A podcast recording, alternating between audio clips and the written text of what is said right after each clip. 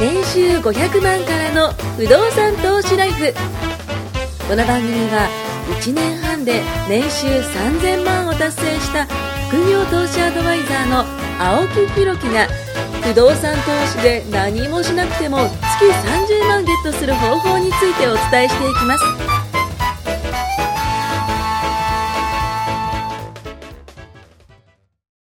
お願いします。パッパカパーン。ああ、とうとう、とうとうですよ。ね。あれ、クラッカーが鳴らないな。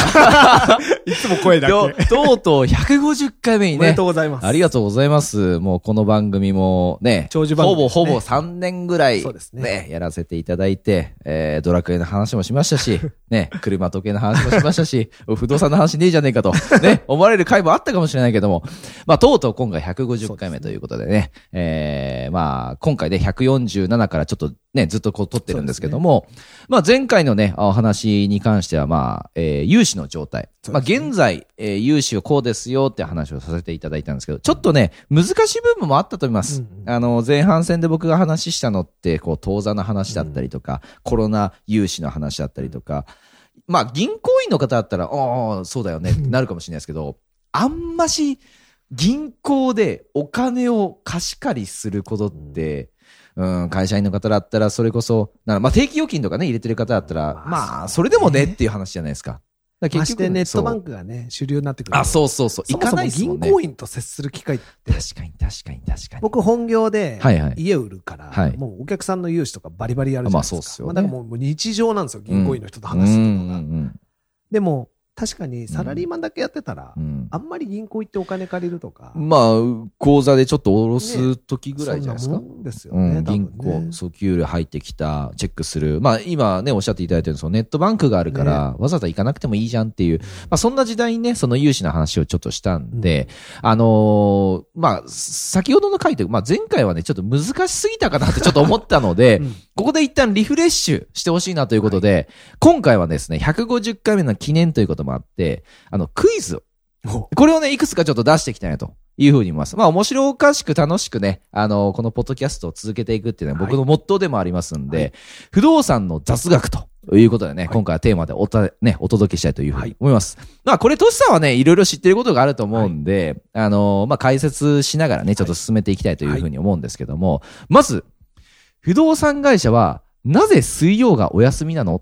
で、これ皆さん知らないかもしれないですよね。雑学ですね。例えばなんかあの僕らって、僕もその建築業界で、うん不動産ね、業界いて、うんあの、なんか確かに水曜日休みだなって、えーそれこそ高校卒業して僕はすぐ就職したんで、ですね。昔週1でしたからね。あ週一その頃は確かに水曜だけ？はい。今だとまあくっついてあ、火水。火水とかですね。はい。多いですけどね。そう。なぜ、すえっ、と、これに関わるとしたら、美容室も確か、うん。えー月曜だったかな。確かなんか休み、火曜だったかな。ちょっとなんかどっちかがあったりとか、なんかなんとなくその業界によってうん。ね、違うっていうのはありますけども、皆さんこれ知ってますかね？こう経営、あのーまあ、ちょっと今言いそうになりますけど、水曜日の水ってこう水じゃないですか。すねなので、契約が流れてしまう。まあ、いわゆる不動産なんかはでかい契約なので、ですこの契約が流れてしまうっていう悪いイメージが、えーあったと。うんこれを験担ぎとしてお休みの、えー日にしたっていうのが実はこうね、発端だというふうに言われてます。なのでね、あのー水曜日休みだなっていうのは不動産会社、えー実は契約が流れてしまうからなんだよっていうのをこれちょっとね、明日こう使ってほしいね、ね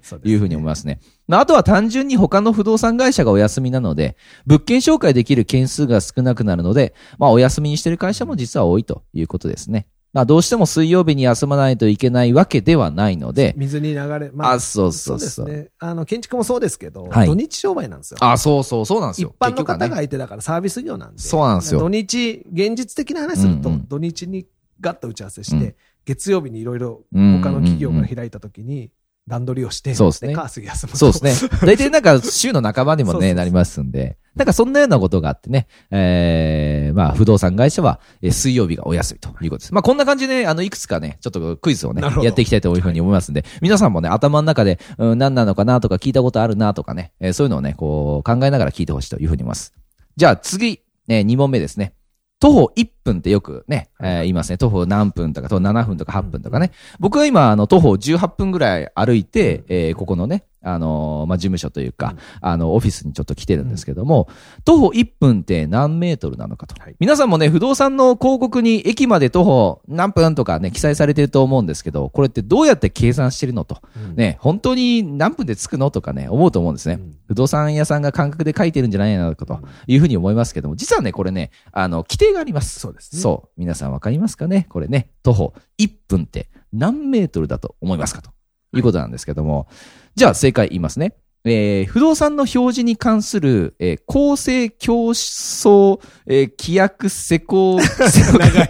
長いんですけども、ちょっと読む取り決めがあるわけですねそうそう、こういう取り決めがありまして、えー徒歩による所要時間は、えー道路距離80メートルです。80メートル。80メートルにつき、1分間を要するものとして、えー算出した、えー数値を表示することって、これも決まってるってことです。そううん、なので、えー徒歩何分って言ったら、例えば7分、徒歩7分って言ったら80メートルかけりゃいいんですよ。まあ、8、7、56で560メーターなんだなっていうことはこれでこうね、思ってほしいと思います。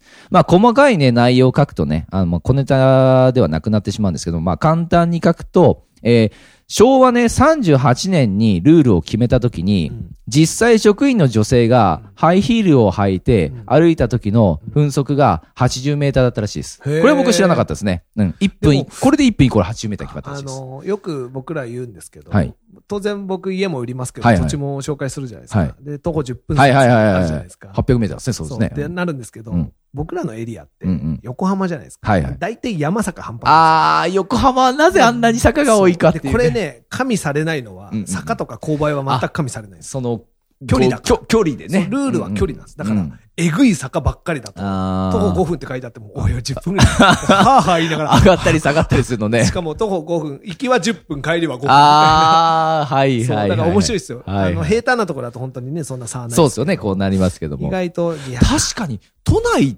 て、あんまないっすね。横浜がすごいんですよ。横浜すごい。僕ら横浜生まれだから。横浜あれ普通じゃないですか。通ですよね。でも結構地方から来て横浜で土地案内してると、はい。なんで横浜って坂の途中に家があるんです言かわれます、言われます。な、なんであの斜めのとこに家があるんですかみたいな。いや、えすごい増生しますよねどどど。どれだろうと。すっげえ高台とかありますもんね確かに道路斜めで正面から見ると家の土地斜めになったりする。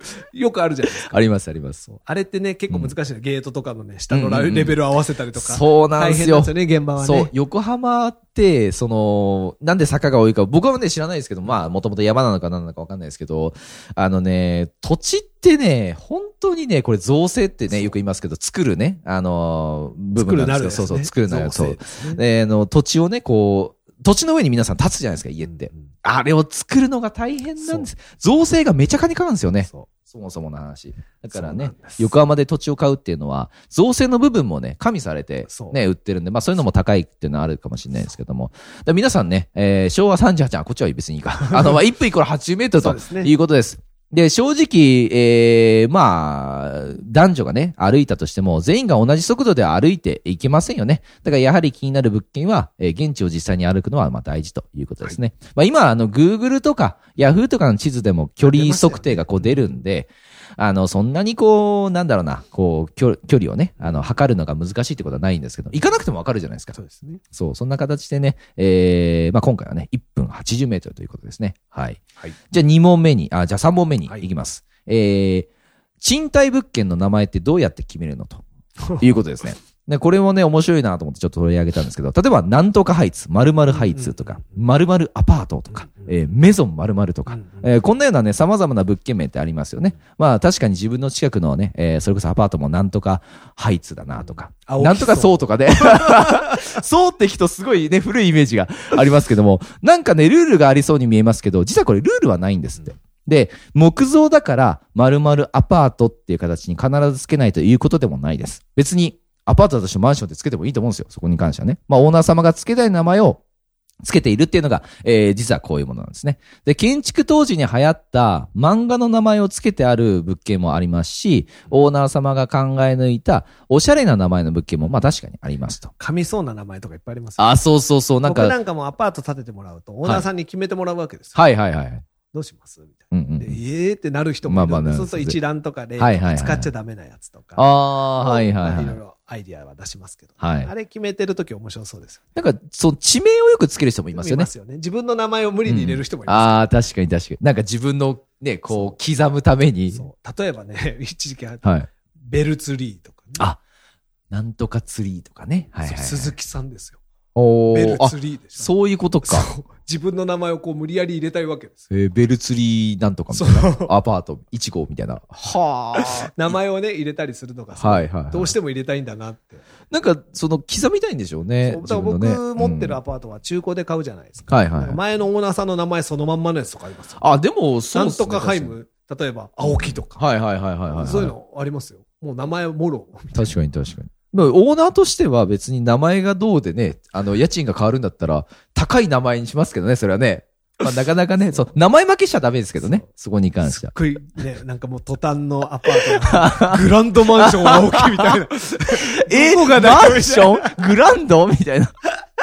ちょっと名前負けしてますよね、みたいなね。ね。感じになっちゃうんで、まあ、これ実はね、ルールはないっていう話なんですね。ね。で、傾向があるとすれば、まあ、大手メーカーさんのうん新築は、まあ、商品名をね、取り入れたりすることが多いです。すねそうう。ん一昔前は、えー、なんだろう、クレストールなんとかとか、セジュールなんとかとか、まあそういう商品名プラス名前つけてあることがね、多かったんですけども、途中でね、名称変更がされてない物件名称を見て、例えば、ここは〇〇とかね、ここは〇〇ホームとか、業者さんがね、建築された物件であれば、どこのメーカーでね、いつぐらいに建築された建物かっていうのも、まあ仲介業者さんとかね、経験者は大体これでわかります。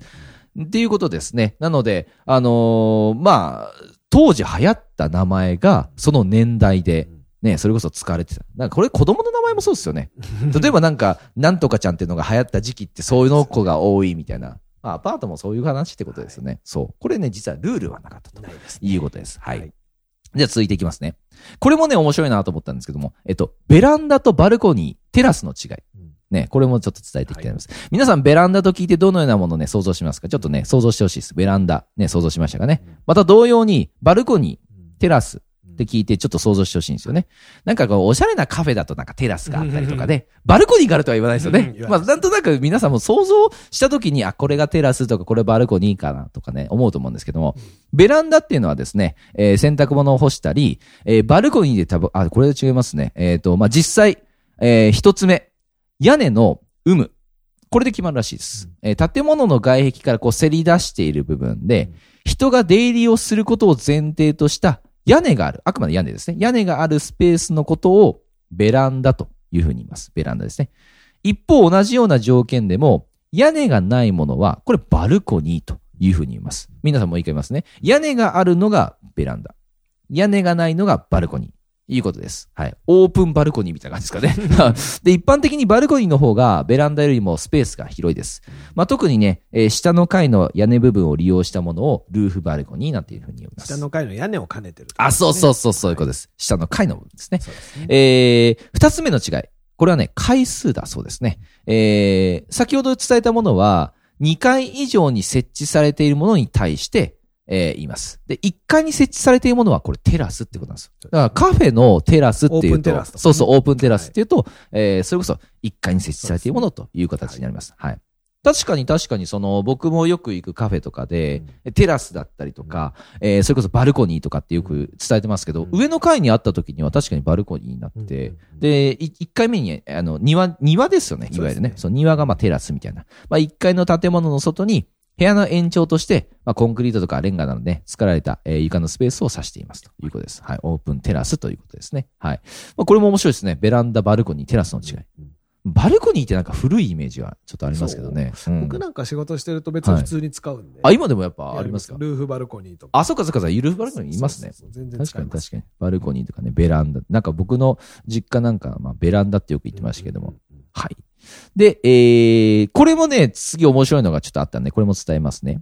えーとね、切って良いのはどっちという話なんですね。これね、ちょっと宅建のね、あの、勉強にもちょっと兼ねるんですけども、例えば、えー、隣の家、隣の家の、うんえー木の枝がうん自分の敷地に侵入してきたとするじゃないですかうん。うんお隣さんちの鈴木さんちから、えー木がね、こう伸びてきたんですよはいはいはい。自分の敷地のところにね、こう来てるんですよ。うざったいなと思いながらいつもそこの前を通りますと。で、それをちょっと想像してほしいんですけども、えーそしてなんと、逆側のところからは、あの、逆側の家ですよ。逆側の家からは、木の根っこが伸びてきたと。。で、敷地内にそっちも侵入してきたんですよ。まあ嫌ですね。これね、隣は木の枝が来て、逆側から木の根っこが来て。そうとしてますね。そう。どっちもね、あのね、それこそ、あれなんですけども。まあ、このままでは右側からはね、落ち葉が落ちてきちゃうし、左側からは、左側ってその逆側からは根っこが伸びてきて、まあ敷地内に潜入してくるんじゃねえかと。ね、あなたはね、その間に挟まれたと思います。はい。ここで問題ですと。このどちらか一方は、隣の人に許可を得ずに、勝手に切ってしまうことは実はできるんですよ。はいはい。それは、枝なのか？根っこなのか、どちらでしょうか？はい、これ皆さんね、当てずっぽでもいいんでね、考えてくださいね。もう一回ますね。右側からはそれこそ枝。ね、左からが根っこ。はい。はいということで、正解は根っこです。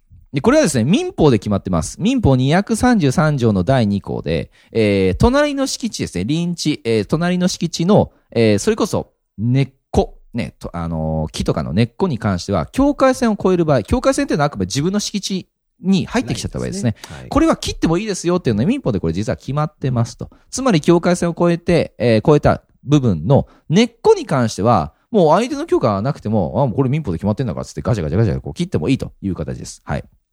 で、一方、民民法233条第1項では、えー隣の敷地からこう来ている枝に関しては、その所有者に対して枝の切っていいかっていう請求ができる。請求はできるらしいんですね。つまり勝手に切ることはできないっていうことです。まあ、切ってくれるようにお願いする権利は持ってるってことですね。はい。だからこれ面白いですよね。こういう権利があったということで。まあ、勝手にね、根っこ切っちゃった場合で、えー万が一その木がね、あの枯れてしまった場合などは、あ、これ怖いですね。損害賠償請求もされることもあるらしいので、まあ、なんだかんだ言ってもちょっとこれ伸びてるから切っていいっていうのが また正しいってことですね。はい。これも面白いですね。木の枝なのか。ね根っこなのかうちまさに、お隣さんのもみじが、ビョーンと玄関の前に。ああ、じゃあそれを切っちゃダメな方ってことですね。でも、あの、仲いいんで。うん、ああまあそうですよね。全然、ごめんねっていつも言われるから、あそうそうそう全然全然みたいな。結局トラブル回避はね、そう。人間関係、うんそう、人間関係。ご近所付き合いしましょうってことですねそ。れがね、ギスギスしてたら何も面白くないじゃないですか。そうそうそうそう、勝手に切ったとかねあの人全然またやったとか。そう。そう、お互い様ですからそうなんですよ。なんかそういうの大事ですよ。そう、大事。だから民法ってね、その法律ですけど、うん法律に縛られないで、ね、それこそ、あ、ごめんねってすぐやれればトラブルはないんで、そうなんですよね。そう守るば、ね、はいべきだと思います。はい。じゃあ次ね、えっ、と、これはですね、消費税の話をちょっとすると思う、あししたいと思うんですけども、実はですね、これはまあ最初からちょっと答え言っちゃいますけども、土地、建物、僕らは不動産買うときって、土地の上にある建物、まあどっちも買うわけですよね。今、土地も建物もどっちも買います。はいで、その時に、土地に関しては実はこれ消費税はかからないです。うん。基本的にはかからないです。ね、消費税は10%に引き上げられましたけども、ねもしかしたらこのまま15%とか20%とかね、どんどんどんどん上がってくるかもしれませんけども、一番身近な税金って多分消費税だと思うんですよ。何か買ったらコンビニでも買ったら、水買ったとしても消費税が入ってるわけじゃないですか。だから消費税っていうのは消費されているものに対してかかるものなんですね。で、まあ文字通り消費するものにかかるんで、消費せず減ることがない。まあこれ土地のことですけども、消費せずせ減ることがない土地にはかからないっていうのはこれ実はあるんですよね。はいなので土地を購入する際はですね、えーこの部分は、えー消費税はかからないというふうに思ってください。また、まあ同じ内容でですね、えーアパートなどの家賃にも実はこれ消費税はかからないんです。はいうん、消費税、えー消費税増税に伴いですね、家賃の引き上げをしたいとかね、大家さんから言われたとしても、それは正当じゃ理由、正当な理由じゃないので、まあ、断ってしまっても大丈夫ということですね。まあこれ知ってたら面白いですね。うん、ここに関しても消費税っていうのは土、地は、そうなんですよ。消費をしない。建物はね、あの、耐久消費財ですはいはいすると。いわゆる減価償却っていうのもないですからね、土地に関してはで。すけど、まあ、強いて言うと大きい取引になるんで、うんうんうんうん仲介手数料あるじゃないですか。はいはいはいはい。3%それが実は消費税かかる。そうですね。なんか面白いですよね大きくなると、そうそうそう。中手は3%で一緒はいはいはいはいそこにかかる消費税は実はちゃんと上がる。確かに確かに。だから言うてしまったら、土地のし自体のこ、なんだろう、個別の消費税はかからないんだけど土地建物に対しての仲介手数料がかかるってことですよね。はいはい仲介手数料に関しては消費税がかかる。かかるってことですよね。はいらそうするとそこの部分の消費税は確かに請求されてるんだなっていう。建物の消費税ってえぐいですよ。えぐいですよね。だって1億円だったら、今10%だから、1億だったら1000万っすよ1000万っすよ。1000万っすよ。昔のセンチュリー買えますよ、本当に。ねえ。だだってなんか1000万ぐ、おもうもう、だってセンチュリーは僕は、プレジデントセンチュリーいやー、プレジデントセンチュリー、シーマーね、そのあたりのバブル世代のね、車がね、すごい好きだったんでね。年齢詐称がバレるかですよ。ら僕らの世代はやっぱその、セダンって言ったら高級車、セルシオとかの時代ですよ。すねねえ、セルシオなんか今知らないんじゃないですか、ね、セルシオ知らないみんなレクサスですかそうっすよね。皆さんセルシオですよ、昔は。ね、アリストとかもありますけどね。ら。日々ね、うん家を売るとか建ててもらうっていうと、もう消費税の話は避けて通れないまあ、。確かに。だって3%、5%、8%、10%ってね。これで、じゃあ建物5000万です、うんありがとうございますって。うんうんで、こう、あ、で、請負契約5000万、はいあ、それから消費税が500いや万です、みたいな。強いなそれはでかいっすよねそう。なんですよでかいっすその500万を違うところに投資できればって思っちゃいますね。本当ですよ。そう思うと国ってすごいっすね。強制的ですか？らね。カツアゲと一緒ですよ。そうそう、消費税、あ、お前消費したじゃん、みたいなそう。ええー、つってこう、すごいっすよね。物件持つとその後かかる税金を固定資産で。そうっすよねあ不動産買ったんだ。不動産取得取得税がね、一回ね、そうう。そうそうそうで。その後は毎年持ってる固定資産。そうですよね。固定資産税もかかるし。で、売却した時にね、譲渡の時もねいろいろかかって、相手がかかったり、そうそうそうね。税金大国ね、日本ですね本。当です。本当に。よし、そして最後。ね、これ、あのークイズとしてね、お伝えするものは、部屋の大きさっていうことでね、あのー伝えていきたいと思います。1畳、ね、いわゆるその畳だと思ってください、皆さん。1畳。これ何平米だと思いますかってことなんですけど、これね、実はね、一番回答に困る質問でもあるんですよ。あの、正確に言うとですね。まあ皆さん一畳っていうと、なんとなく畳の大きさってこのぐらいかなと思うと思う。まあ建築やってる方は、えー何ミリかける何ミリってね、まあミリ単位で僕らね、そうミリそうそうミリでやりますけども。あのー実はですね、これね、正解がね、4つほどあります。一畳っていうのはね。えー畳にはサイズの規格があるんですよ、実は。ね、あのーいわゆる、えっ、と、東京のね、大きさと大阪の大きさでもちょっと違うんですよ。すね江戸間とかね、そういうのも違うんですけども、え4つあります。で、4つあって、大体一般的に普及しているものっていうのは、910ミリ、900等ですね。900と、まあ91センチですよ。91センチかける1.82メーター、ね、1820。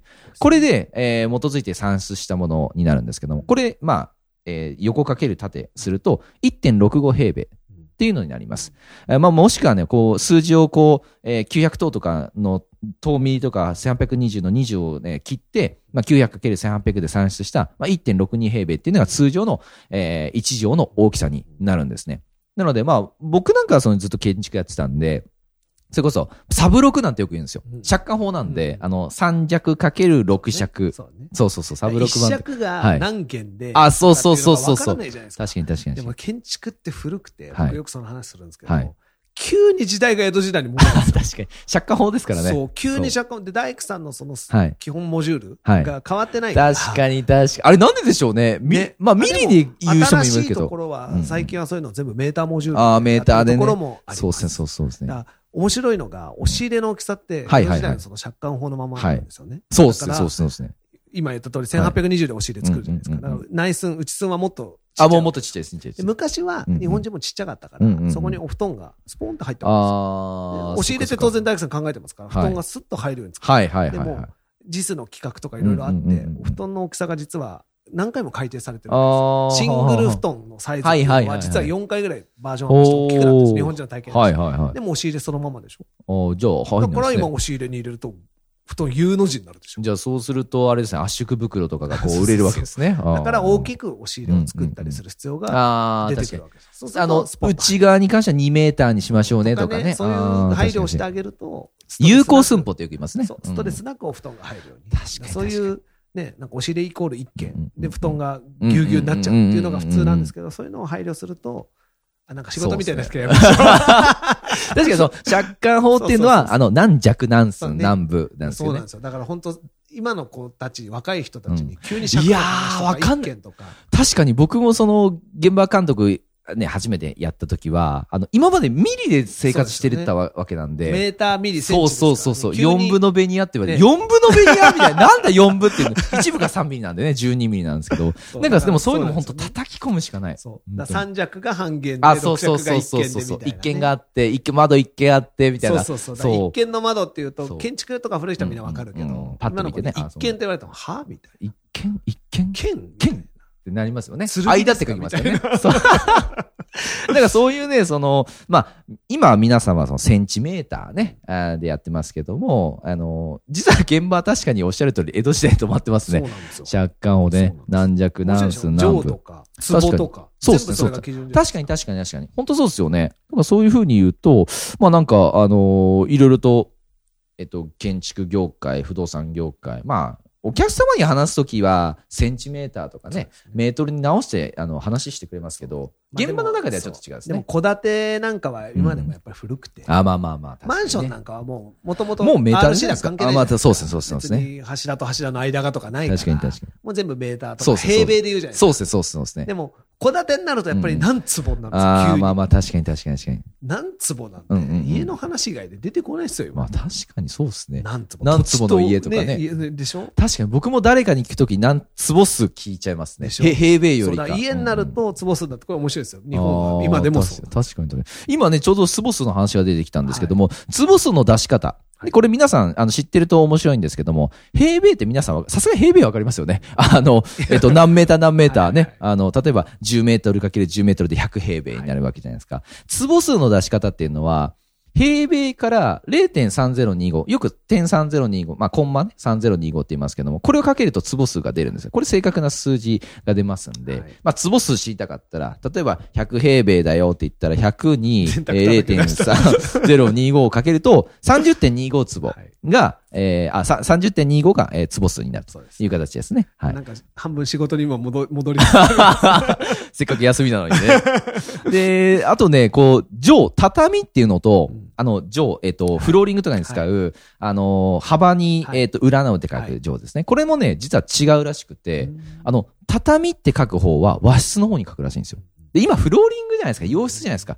だから、その、えっ、と、図面とかにもはいはいは、どっちか幅の方で書くらしいですね。何畳が何坪とかパッと分かると、あ、そうですね、そうですね、そうですね。まあ簡単なんですけどね、うんうん畳1枚が1畳で。あ、そうそうそうそう。2枚だそうそうそうそうそうそう。そういう覚え方しちゃったそうそうそうそう。そうですね。畳2畳分み3025たいなああ、そうですね。みんな、畳2畳分だと思ってくればいいですね、坪数に関しては。坪数が点だから3.31 3.31そうそうそうですね逆なんです。乗数はその倍だから。そうですよね。605。そうそうそうそうそうそう。そういうの面白いですよね。ね。あとね、この、ダイニングキッチン DK とか LDK とか、これね、僕、あ、そうなんだなっていうのはちょっとあって、はいえっ、と、ダイニングキッチンっていうのは、えっ、とね、一部屋の場合は4.5畳以上の場合に使えるらしいですね。で、二部屋以上あるところにダイニングキッチンって使う場合には、6畳以上ないところはね、あの、付けられないらしいですね。あと LDK。LDK ってリビングダイニングキッチンなんですけども、これは一部屋に対して、えっ、と、LDK を作るとしたら、これ8畳以上ないとダメで、二部屋以上のその、えー家があって、間取りがあって、そこに LDK を付け加えるとしたら、10畳以上ないとダメっていうふうにね、こういうね、規定もちょっとあるということですね。で面白いですね。こうやってこうクイズをね、いろいろ出してきました。あ結構時間が経っちゃいましたけど、あのーまあ、クイズを出してきましたけども、まあ、頭リフレッシュできたかなと。そうです。でこういうところから分かりやすく。ね、楽しく、あ、不動産って面白いんだなっていう。まあ、最後にちょっと一個伝えると豆知識で、神棚ってあるじゃないですか。はいはいはい。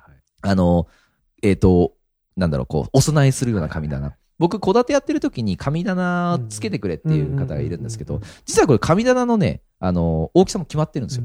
で、これはね、あ面白い、なるほどなんだな、だ大工さんに教わってなるほどなと思ったら、借款法って結構ね、世の中の、その、えっ、と、なんだろうな、こととすごいリンクしてて、例えば、三弱六寸五分っていうのが1120だったから、そんぐらいの大きさになるんですけども、神棚の横の長さってそれが正確なんですってう。ん三弱六寸五分にする365ですよね。。一日うんが、あ、じゃあ1年間365日じゃないですか。だから三弱六寸五分っていうのが実は正式な大きさなんですよ。でも結構でかいんですよ。三弱六寸五分今の。割とコンパクトに作っちゃう、あ、もうオ全然、いやて。、もう半分もいかないですよ。ね。だって、そうだよね。そんなでかいんだ。でっかいっす、でっかいっす。す。そうそうそそうんなでかいのつけたことない。そうなんですよ。三弱六寸五分っていうのが実はう、んあの、正確なその大きさ。で、奥行きに関しては確かね、えっと、それもね、えっと、な、な、七尺違ったかな、ななんかね、あるんですよ。その、正式なものって実はこうなんだよって言って。だなでも、神棚とこのまだって和室なくないですか？あります？うん和室も減った。和畳室コーナーみたいな。なんか、なんかそうっすよね。薄い畳をこう入れたりして、うんなんかね、あの、畳の厚みって本当は60、ね、あろ60ミリ、6センチあるんですけど、今、薄いっすよね。うちはちゃんあ、使ってんすか？あ、本土語で。あ、さすがっすね。でも中身はスタイロになりまあー、軽いやつにね。す。はい。だ表が、でもちゃん今、と厚みはそうですよねあれ紙もあるんですよね紙で、そうう。そうそうそうそう。防水コートあの。そう、いわゆるその虫が、ね、そうそうダニとかが、そうそう。こういうのもすごいあります。ありますよね。はあとあの、えっと、なんだっけ、あの、障子。いワーロンシート。そうそうそう。障子もね、あの、昔ブスってこう、穴開けてこうやって、ピッてやっても開かないやつですね。だからそう、ワーロンシート。そうそうそう。ワーロンシートが指、ね、折れ、折れますからね。そうそうそう。あみんなすいませんね。あの、建築業界の話しちゃいましたけど。まあ、そんな形で150回ちょっと終わったんですけど、はいまあ、不動産で楽しいよということがね、えー、分かっていただけど、原点回帰そうそうそう分かっていたまあ、ちなみにあの、全問制正解した方いらっしゃったら、青木さんに連絡いただければ。あ、そうですね。あ、ええこんなの、そんな 簡単なことばっか言ったんじゃねえよ、おめえという方はね、あの、ぜひここに参加していただきたいというふうに思います。マニアックなクねイズ用そうそう意して待っておきます。そうそうそう。ね、またね、あの、聞いてほしいと思います。どうもありがとうございます。ありがとうございはます。今回も年収500万からの不動産投資ライフをお聞きいただきましてありがとうございました番組紹介文にある LINE アットにご登録いただくと無料面談全国どこにいても学べる有料セミナー動画のプレゼント。そしてこのポッドキャストの収録に先着で無料でご参加できます。ぜひ LINE アットにご登録ください。